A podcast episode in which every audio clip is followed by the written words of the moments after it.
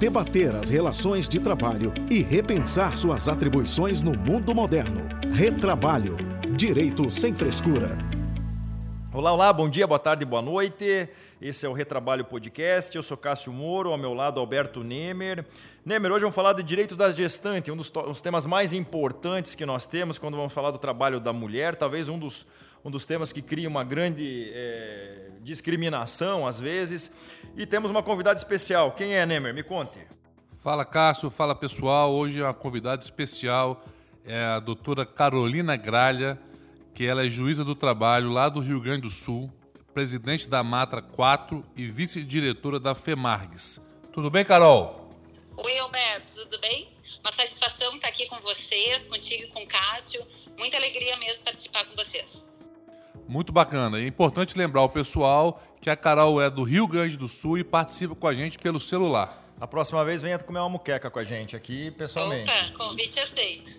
Excelente. É, complementando, complementando, também o, o, o, currículo da Carol, ela, ela é colorada roxa, torce para o Internacional e também é mãe de um garoto lindo, não é não? É verdade, é o Bento, prestes a fazer seis anos, um furacão aqui na minha vida. Seis anos já, o tempo passa. Vamos falar então de direito da gestante. É, Carol, você mais do que a gente, claro, sabe muito mais do, do, do que nós dois homens aqui o que, que é ser uma gestante, quais são as, as situações que se passa e a gente sabe que são, é, são grandes os conflitos. Tivemos uma recente mudança na legislação a respeito de gestante, né? É, o que, que você me disse? Você acha que ainda o fato de uma mulher ser gestante é, é um motivo de alguma discriminação, de empresas não quererem contratar a mulher? Bom, Cássio, é super bom falar sobre isso. É um assunto fundamental que sempre tem que estar em pauta, porque é evidente a discriminação.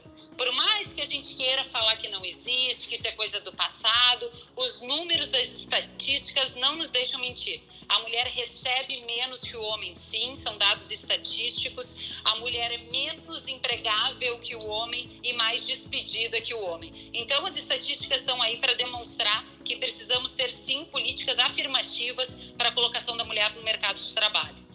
É, no, no, na questão da, gest, da, gestação, quais são as medidas que hoje a legislação tem e quais são as falhas dela? O que, que, que você pode dizer para a gente? Bom, primeiro a gente tem que começar a compreender que quando a gente tem uma legislação para a empregada gestante, esse é um direito da mulher, mas ele tem uma dupla titularidade. Ele protege tanto a mãe quanto preserva o bebê. Tem um caráter social. Todos nós da sociedade, todos nós temos interesse em que a mãe esteja em um local adequado e também que essa criança seja concebida em condições favoráveis. Bom, hoje a nossa proteção da lei está definida basicamente em quatro pilares. A licença antes e depois do parto, a garantia no emprego durante a gestação e depois, no seu retorno, uma assistência à maternidade e facilidades para a amamentação. Então, o senhor ou a senhora que está ouvindo aí pode perceber que a proteção ela está definida nesses pilares que é uma demanda de toda a sociedade. Todos nós queremos preservar isso tanto em relação à empregada, mãe, gestante e lactante, e também quanto às crianças do nosso futuro. Evidentemente que nós temos uma gama de poderes, uma, uh, de direitos, perdão, uma gama de direitos decorrentes desses quatro pilares, mas também há algumas falhas, tanto que a discriminação continua ocorrendo nas nossas relações de emprego. Perfeito. Carol, é, uma, um questionamento que eu queria fazer e a questão do direito da gestante foi muito debatido durante a, a questão da reforma trabalhista, né, que eu chamo de modernização da legislação trabalhista, que era o trabalho da grávida em ambiente salubre. E o STF recentemente considerou aquele trecho inconstitucional, é, onde falava que a grávida poderia trabalhar no ambiente insalubre se tivesse um atestado médico. Eu queria que você me falasse um pouco sobre isso. O que, você, achar, o que, você achou da redação inicial e, e do posicionamento do STF? Bom, então vamos esclarecer aqui para o pessoal. A redação que trouxe a reforma trabalhista em 2017 alterou a questão do trabalho da empregada gestante ou lactante em ambientes insalubres. A lei definiu que a gestante poderia trabalhar regularmente em ambientes insalubres em grau médio ou mínimo e também a lactante, aquela que está amamentando, em qualquer grau de insalubridade salvo se apresentasse um atestado médico em sentido contrário. Ou seja, a reforma trabalhista inverte a lógica né, de proteção e trata como regra geral a permissão da exposição, levando o ônus, ou seja, a responsabilidade, a incumbência de prova em contrário para a empregada gestante ou lactante. Então, ao meu ver, o STF agora, maio de 2019, andou muito bem em declarar o trecho, esse trecho da reforma inconstitucional, exatamente por considerar essa inversão da proteção. Nós precisamos ter uma legislação que protege e não que torna regra geral a exposição. Acredito que hoje nós temos uma redação muito apropriada para esse viés protetivo da gestação e da amamentação. Então, para deixar claro, como que está como que está em vigor agora a lei? A lei que agora está vigendo é que a empregada não vai trabalhar. Ela tem que ser trabalhar em local insalubre. Então, ela tem que ser realocada em outro serviço sem exposição a qualquer grau de insalubridade. Perfeito. E se isso não for possível, vai ser afastada e vai ter direito a receber o salário de maternidade. Isso já está lá na lei, já é garantido para as gestantes e para as lactantes. Excelente. Eu só queria até acrescentar um ponto, Carol, que a reforma trouxe, que eu acho que foi um ganho muito positivo para as mulheres grávidas, que e, eu concordo com você que o STF caminhou bem nesse sentido, mas a legislação trouxe um ponto positivo que é o seguinte: se a, se a, se a mulher trabalhava antes em um, em, um, em um ambiente insalubre e no momento que ela engravidou, ela tem que ser afastada, mas ela continua Exatamente. recebendo o seu adicional de salubridade. Porque antes, quando ela engravidava, ela tinha uma perda salarial. Ela era afastada do ambiente salubre e não recebia o adicional. Com, essa, com, com a reforma trabalhista, ela, ela continuou trabalhando no ambiente salubre, ganhando.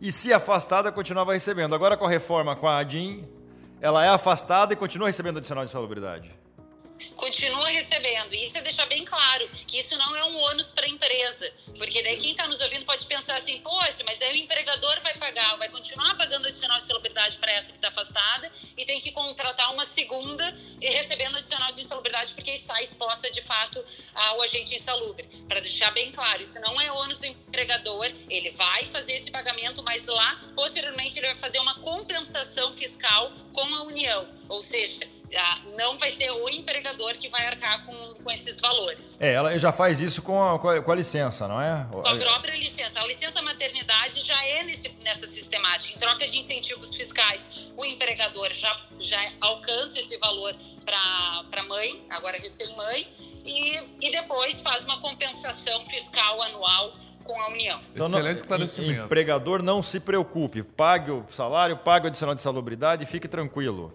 E até foi uma das perguntas, uma, umas perguntas que fizeram para você foi essa, né? E o INSS é. que banca, quem que faz?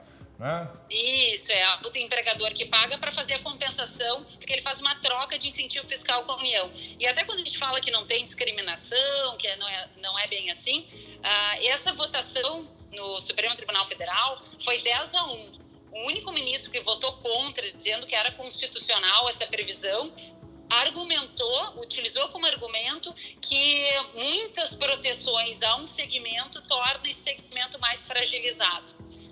É. é então, que, que, essa mulher, em período fértil, em período de ser mãe, não seria contratada porque tem essas garantias. Uhum. Isso é um erro bastante comum que a gente faz esse julgamento. Uh, raso, dá para se dizer, dizer que precisa ter, se tem muitos direitos, não vai ter depois aquilo, o emprego. Está errado. A mulher tem que ser protegida nessa fase da vida, sim. É que é uma fase que não se protege só a mulher, mas também, também o, o bebê, né? Exatamente. Eu teria uma pergunta, Carol, que é o seguinte: é, a, a, a CLT ela determina que a, as, as mães, né, as lactantes, tem, durante um período, tem direito a meia hora, meia hora ou uma hora, agora me falhou a memória, para amamentar os seus filhos durante a jornada de trabalho. E isso gera muitas dúvidas. Qual é o momento? Se, se ela pode negociar, por exemplo, se ela pode chegar meia hora mais cedo, mais tarde e sair meia hora mais cedo para usufruir dessa, dessa uma hora que a CLT dá para a mãe que está amamentando? Eu queria saber a sua opinião sobre isso. Isso, a lei, como é que está lá na CLT? Que a, a mãe que está amamentando, ela tem direito a dois intervalos de meia hora cada por dia, até seis meses de vida do bebê, ou período superior se assim tiver um, um atestado médico, uma, de, uma definição médica. Perfeito. Tá. Como que vai ser uh, organizado, né? Na prática, como é que funciona? Depende. Depende muito dos interesses da mãe, depende muito das condições da empresa, do ramo da empresa. Então, pode ser sim ajustado com o seu empregador, se vai chegar meia hora depois, se mais meia hora antes, se vai fazer efetivamente dois intervalos de 30 minutos de manhã, 30... porque as cidades, como a gente se desloca, tudo é muito complexo, né? Então, não tem como tu definir, engessar, que vai ser 30 minutos metade da manhã e 30 minutos metade da tarde. Não dá, porque se a mãe mora longe, se, enfim, se a creche não fica ali. Então, tem que ajustar conforme a realidade, a necessidade e a possibilidade, tanto da mãe quanto do empregador, do perfil da indústria, da, do segmento do negócio. E até falando por essa questão é, de onde está a creche, né? A gente tem que lembrar que o período da licença maternidade até 120 dias ou 180 dias se a empresa participar do programa Empresa Cidadã. Mas se essa empresa tiver mais de 30 empregadas com mais de 16 anos, ou seja, com idade própria para ter filhos, a empresa deve ter um local apropriado para deixar esse filho ou ainda pagar uma creche conforme definido na negociação coletiva. Para todo mundo nos entender, aquilo que o sindicato acerta com as empresas ou com o sindicato de empresas.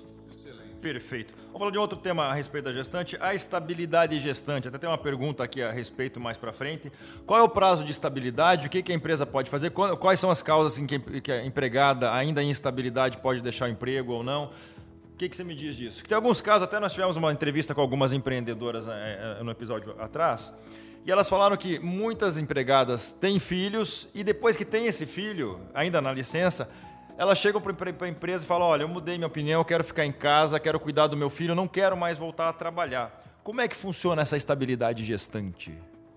Bom, uh, é um dos pilares, né? A gente tem a garantia no emprego, está previsto no ato de disposições funcionais transitórias, parece um nome difícil, né? Mas está lá no finalzinho da Constituição e faz com que a empregada tenha essa garantia no emprego da confirmação da gravidez, inclusive se essa confirmação ocorrer no aviso prévio trabalhado ou indenizado, até cinco meses após o parto. Né? Isso está lá previsto. E o próprio TST, numa súmula, disse que é extensivo para contratos a prazo determinado, ou seja, aqueles que têm dia certo para terminar. Então, se a mulher tiver essa, fizer essa manifestação de livre, espontânea vontade, eu vou dizer bem claramente, Cássio e Alberto, que isso tem divisão na jurisprudência. Uhum. Vamos dizer que isso é um direito indisponível, ou seja, para também deixar claro, vamos falar juridiqueza aqui. A, pra, a mulher não, a mulher pode realmente uh, dispor disso, ela pode declarar que não quer mais permanecer no trabalho e sair Perfeito. sem ter direito a nenhuma outra indenização ou algumas outras pessoas, uns outros julgamentos vão dizer que esse direito não é só dela, que é direito do bebê também ter uma garantia no emprego, um sustento, uma viabilidade econômica, uma viabilidade produtiva dessa mãe para ter uma maternidade mais uh, adequada. Então, muitos vão entender que é um direito indisponível, portanto, que a mulher não pode abrir mão e que então seria nula essa despedida e teria que indenizar todo o período que é cinco meses após o parto. Carol. Ah, tem bastante discussão a respeito disso, tá? Bacana. É, um outro questionamento que é o seguinte: é, a gente sabe que já, já está consolidado na jurisprudência que a, gra, que a mulher grávida não precisa comunicar à empresa sobre a sua, sua sobre a sua gravidez, né? E, e uma coisa que às vezes acontece é, durante o aviso prévio indenizado, né? essa a, a, a mulher engravida e depois de um ano ou um ano e meio, muito perto do prazo prescricional, ela ajuiza uma ação pedindo esse período indenizatório. Sobre essa questão bem objetiva, qual, qual é a sua opinião sobre isso?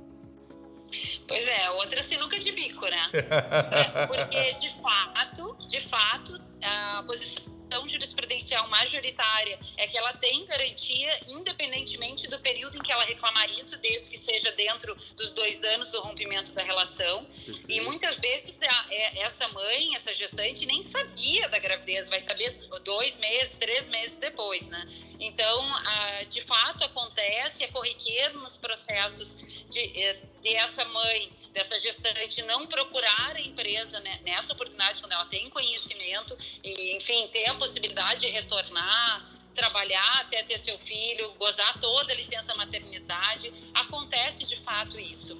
A jurisprudência entende que, independentemente, majoritária, entende que independentemente de quando ela reclamou, ela vai ter direito porque não é um direito só dela. Qual é meu posicionamento, e eu reconheço que é um posicionamento é, minoritário, dizer que é o direito dessa gestante, a garantia no emprego, a licença maternidade não pode beneficiar, não pode se sobrepor ao ócio não é uma indenização do ócio, não é uma indenização Perfeito. pelo que ela não trabalhou ou não se interessou em trabalhar. Então, eu, nas minhas decisões, e reconheço que é uma posição minoritária, eu declaro que é devida a indenização se ela veio a reclamar ainda dentro do período de garantia. É o que eu ia te perguntar. Se posterior ao período de garantia, o meu posicionamento de indeferimento, mas sei que a jurisprudência majoritária é em sentido contrário. Nós estamos juntos, então. Eu também tô, eu também tô somos, contigo. somos minoria. Eu acho que é uma questão até de lealdade. De né? boa fé, né? Na boa fé dos contratos, na boa fé. É, é de conhecimento geral esse direito. Então, fica muito difícil a gente advogar em sentido contrário. Por isso, esse é o meu posicionamento. É bem claro, bem Isso, numa regra geral, evidentemente, é que pode haver alguma peculiaridade do caso ah, concreto que a gente possa pensar com diferente. Com certeza também. Por isso que quando a gente pergunta, ah, como é que vai ser o meu caso? Depende. O processo, ele é único. Cada fato, cada história, cada vida que contém dentro de um processo é único. Vão ter julgamentos diferentes para diversas situações, ainda que a gente pense que, pense que é semelhante, mas no fundo ali, lendo as provas, lendo os argumentos, eles não são. Então, é, agora é uma pergunta até que veio de um, de um ouvinte. É, você já me disse, o TST é, é, é, fala que a estabilidade é de cinco meses após o prazo, mesmo nos contratos a termo, contrato de experiência ou num aviso prévio que faz o contrato se tornar um contrato a prazo.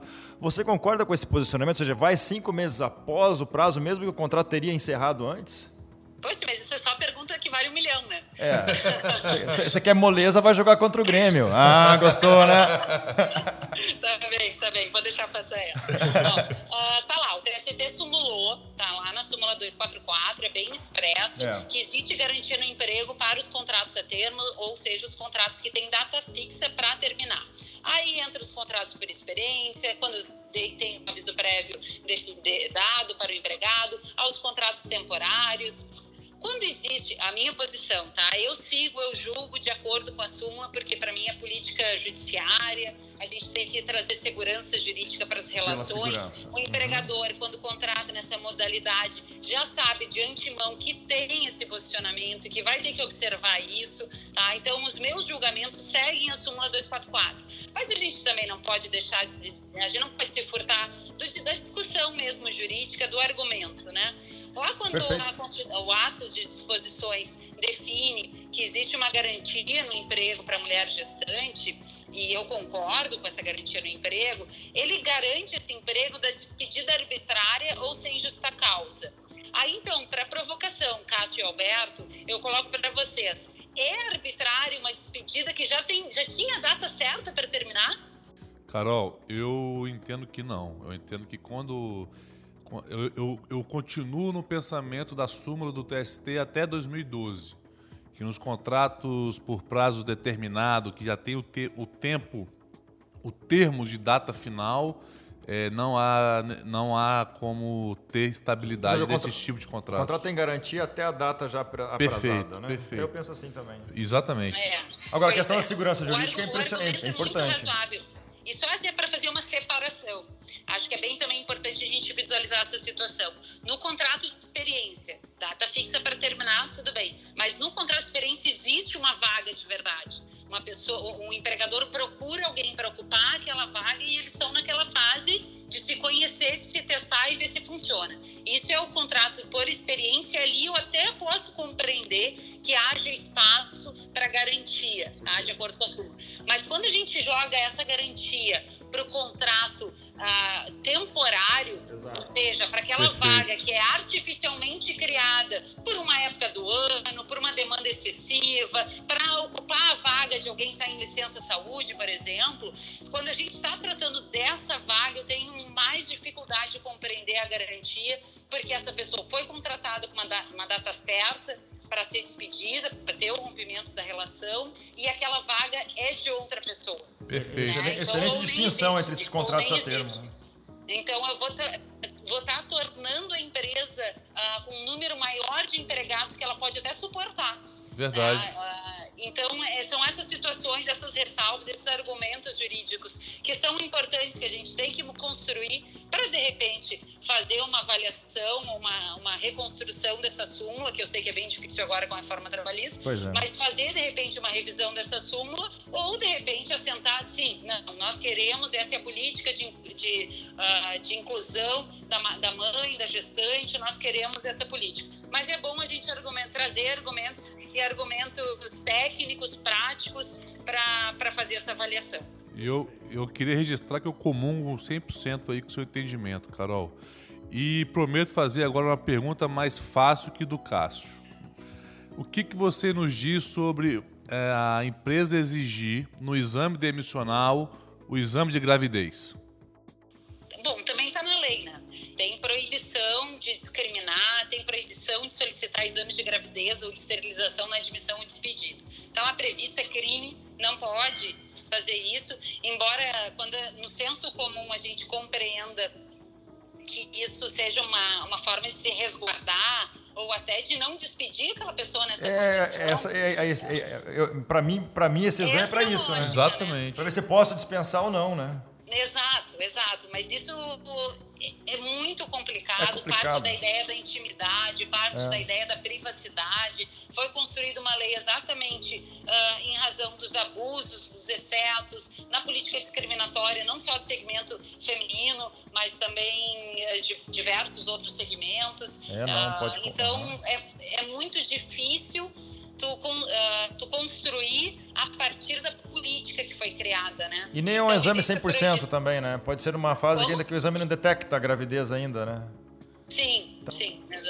É, é, é, bem, é bem complexo. Eu entendo o lado do, do empresário, do empreendedor em querer se assegurar e até optar em não discutir, né? Por entender se é importante a fase da gestação, ter garantido o emprego, ele pode ser defensor disso. Quantas audiências nós não fazemos em que o empregador reintegra a empregada de imediato, assim que ela uhum, tem conhecimento da sua gestação, né? Até por ter ciência, não só da, do direito, não só da lei, mas ter essa noção, essa responsabilidade social. Então, são, aliás, é a maioria, é a regra, é assim que acontece. Nós estamos uh, recheados de bons exemplos uh, nesses segmentos.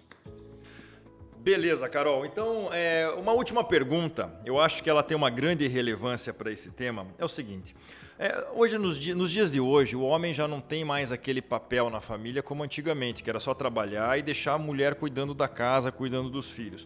Hoje ele participa mais é, da, vida, do, da vida doméstica. É, eu, por exemplo, sou a pessoa que, que lava roupa lá em casa.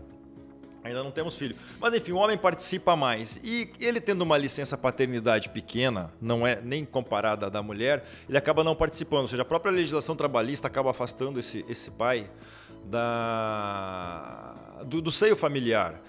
Se por um acaso tivéssemos algumas medidas que equiparassem a licença do pai, a licença da mãe, a licença maternidade, nós poderíamos pensar em alguma medida eficaz no combate a essa discriminação à contratação de mulher e talvez isso possa representar um importante degrau nessa evolução civilizatória? O que eu estou falando aqui é uma bobagem? O que, que você acha disso? Pois é, Cássio. Aí sim, isso é uma ótima ideia. Na verdade, isso já é uma realidade em diversos países. Na própria União Europeia já tem uma diretriz recomendando que todos os países adotem essa prática. É o que é conhecido como licença parental. Nos primeiros meses é direcionada para a mãe, mas os últimos meses, dependendo da prática de cada país, uh, os 60 dias, os últimos 90 dias, é compartilhada entre o pai e a mãe. E a mãe pode ir retornando paulatinamente para o trabalho.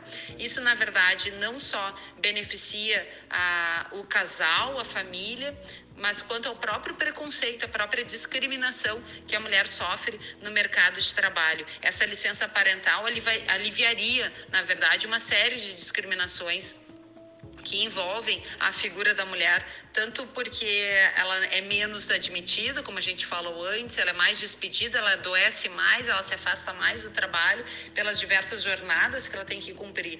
Então, essa divisão de tarefas, ela na verdade eh, beneficia a todos, né? É um, é vira um encontro de interesses de toda a sociedade, uma evolução cultural propriamente dita da divisão, assim, de saber que a responsabilidade é tanto da mãe quanto do pai, não é o pai que ajuda a mãe, né? mas sim que a responsabilidade é dos dois. E para a gente deixar bem claro aqui, nós já falamos que a licença maternidade é de 120 dias, podendo chegar a 180 dias, e a licença paternidade, essa é uma informação importante, é de 5 dias, podendo ser estendida para 20 dias. E essa é a realidade do Brasil hoje. Sim, podemos evoluir muito em relação a esse aspecto para que o pai, de fato, passe, passe a ter esse contato. Uh, mais íntimo, mais próximo, mais responsável da família, que o pai passe a ter um papel. Hoje nós temos tantas famílias chefiadas por mulheres, uh, mães uh, que não têm um, companheiro, não tem uma companheira para assumir essa responsabilidade. Então, isso muda, é uma mudança não só no mundo do trabalho, mas no, no perfil cultural da sociedade, dos papéis que a gente quer uh, dessa nova família, dessas novas conjecturas de família. Então, acho que uma grande ideia, um bom trabalho para se desenvolver no Congresso Nacional, para que as pessoas tenham esse direito igual e que todos acabam se beneficiando. Perfeito, Carol. Então é isso, está dando nosso horário. Carol, muito obrigado por sua, por sua participação nesse, nesse podcast. A gente fica muito feliz com isso. É, quer falar alguma coisa, Neymar? Depois passo para você, Carol, para falar suas últimas palavras. E... Quero sim, Cássio. Queria agradecer aí a Carol pela, pela paciência, pelos ensinamentos. Confesso que aprendi algumas coisas hoje, Carol. Então só tenho a agradecer e aguardar você aqui para comer essa moqueca prometida pelo Cássio e me convidar para isso. Então eu que agradeço muito, Alberto, Cássio, eu que estou aí recheado de estrelas, né? Fico muito feliz mesmo com o convite e sigo aqui à disposição, totalmente à disposição dessa nova ferramenta de passar informação de forma rápida, fácil. Então acho que isso é o futuro. Vocês estão no caminho certo e tenho muito orgulho do trabalho de vocês. As terras gaúchas também estão aqui de portas abertas para vocês. Beleza, obrigado, Carol. Então é isso. Muito obrigado pela paciência de nos ter ouvido, ouvido o nosso podcast. Sigam a gente no Instagram, arroba Retrabalho Podcast. Sigam a Carol, se ela deixar. Qual que é o seu Instagram, Carol? Carol Gralha. Carol Gralha. Vou ouçam, seguir agora. Ouçam em nossas plataformas, nas melhores plataformas. E é isso. Muito obrigado. Até logo.